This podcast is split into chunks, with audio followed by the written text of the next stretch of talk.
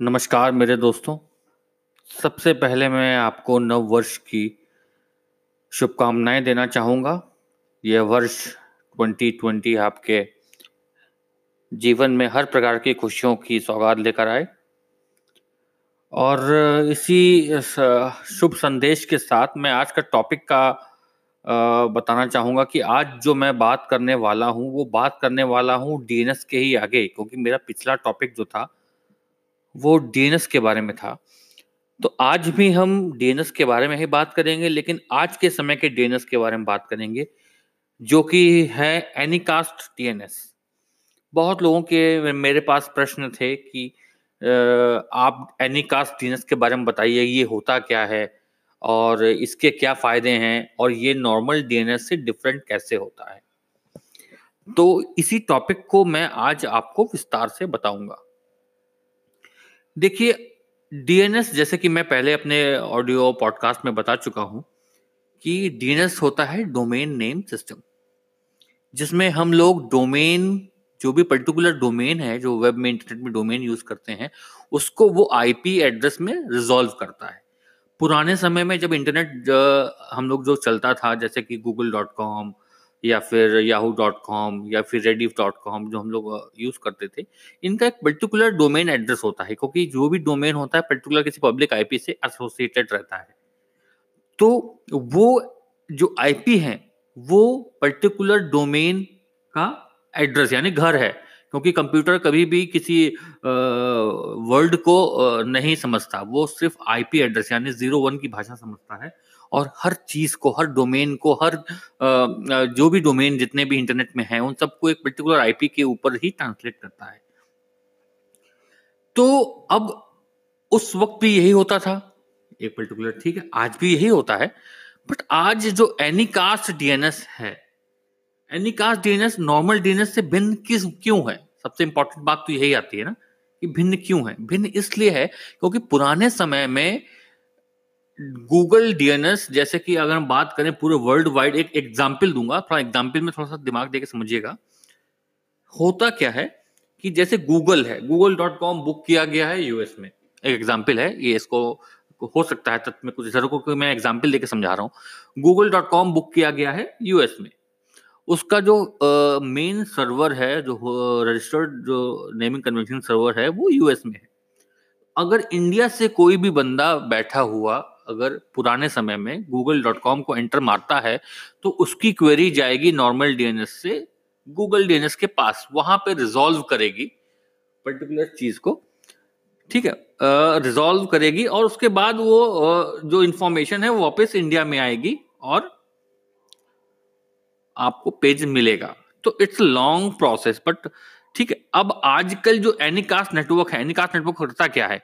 Anycast network करता यह है कि आपके डोमेन नेम सिस्टम में नेम सर्वर्स जो होते हैं उसके, वो ऐड हो जाते हैं। और वो नेम सर्वर्स की रेप्लिकाज मल्टीपल देशों में बने बने सर्वर्स की होती हैं। एनिकास्ट एक नेटवर्क होता है। जैसे कि मैं, अगर कोई एक्सपाइजेड कंपनी है, वो अपना एनिकास्ट नेटवर्क बनाती है तो उसने आप भी समझिएगा पाँच मेन नेम सर्वर्स बनाए।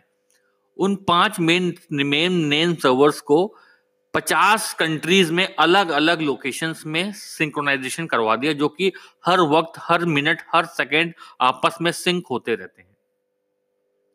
तो ये हो गया आपका एनिकास्ट नेटवर्क अब आपने अपनी वेबसाइट को किसी भी एनिकास्ट नेटवर्क से एसोसिएट करवा दिया। तो एनिकास्ट नेटवर्क से एसोसिएट कैसे करवा दिया? क्योंकि आजकल जितनी भी थर्ड पार्टी डीएनएसएस हैं, वो सब सारे डीएनएस एक एनिकास्ट डीएनएस का ही एक रूप है। चाहे वो क्लाउड फ्लेयर हो चाहे वो क्लाउड डीएनएस हो मैं ऐसे बहुत सारे हैं मैं कोई एक, दो एग्जांपल मैंने आपको बताए तो सारे एनिकास्ट डीएनएस नेटवर्क हैं। तो अगर आपने अपने डोमेन नेम को किसी थर्ड पार्टी नेम सर्वर से लिंक करा दिया उसका प्रोसेस है पूरा वो आप गूगल पे यूट्यूब पे आप डाल करके चेक कर सकते हैं how to associated with third party DNS ठीक है? तो इससे होता क्या है कि आपका जो डोमेन नेम है, वो इन सभी एनीकास्ट नेटवर्क पे रेप्लिकेट कर गया। तो जैसे कि अगर आपकी वेबसाइट जो थी, वो Google dot com example Google का ही लेते हैं। गूगल अगर बुक हुआ है यूएसए से और हम इंडिया से सर्च कर रहे हैं तो इंडिया की जो रिक्वेस्ट है, वो एनीकास्ट नेटवर्क में इंडिया का भी कोई ना कोई सर्वर होगा। तो वो अपनी रिक्वेस्ट को अपने पास्ट के सर्वर्स में पहुँच करके उसको फटाक से रिजॉल्व कर देगा अनटिल अनलेस कि वो यूएस तक ट्रैवल करे। तो इसमें आपने शायद एक नाम सुना होगा OSPF open sorted path first इस टेक्नोलॉजी का भी थोड़ा सा उपयोग किया है। पहले पहले भी इस टेक्नोलॉजी का उपयोग होता था बट वो जो पाथ होता था ना, वो लेंदी हो जाता था।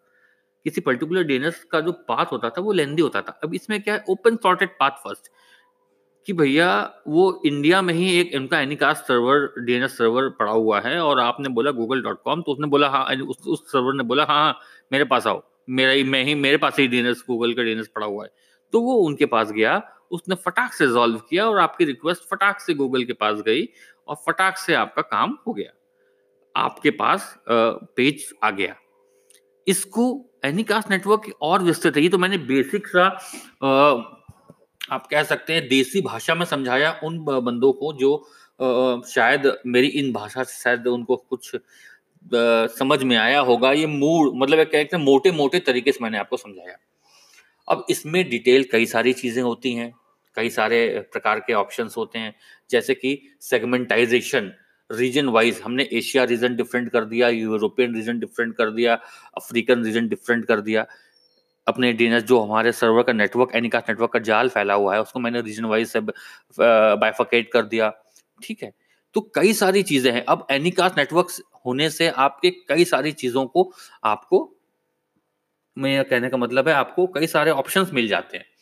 आप चाहते हैं कि आपकी वेबसाइट का जो कंटेंट है या ये आपकी जो पूरी पूरी वेबसाइट है पर्टिकुलर रीजन में ही शो हो।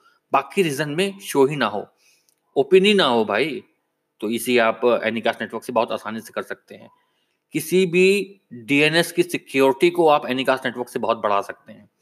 कोई भी डीडॉस अटैक हो रहा है ठीक है, कोई भी तो वो आप एनिकास्ट नेटवर्क से आप बहुत आसानी से बचा सकते हैं।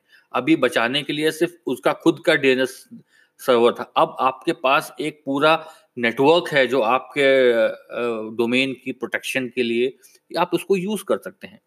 तो इसके लिए भी मैं आपको आगे एक पॉडकास्ट में आपको बताऊँगा कि how to how anycast network help and secure your domain name with D DoS attack या फ्रॉम डी डॉस अटैक ठीक है तो ये भी एक है। तो एनी कास्ट नेटवर्क मेरे ख्याल से आपको थोड़ा बहुत समझ में आया होगा कि हम लोग यूज़ क्यों करते हैं। हम लोग अपनी वेबसाइट की स्पीड पर्टिकुलर रीजन में फास्ट करने के लिए भी यूज़ कर सकते हैं, क्योंकि जो डिटेल है हमारी, वो बहुत फास्ट ट्रैवल करती है एनीकास्ट नेटवर्क में। बिकॉज़ एक प्राइवेट प्राइवेट सर्वर है प्राइवेट रीजन है, जो कि डिफरेंट डिफरेंट डोमेन को एसोसिएट करके कई थर्ड पार्टी कंपनीज़ इसका यूज़ करती हैं।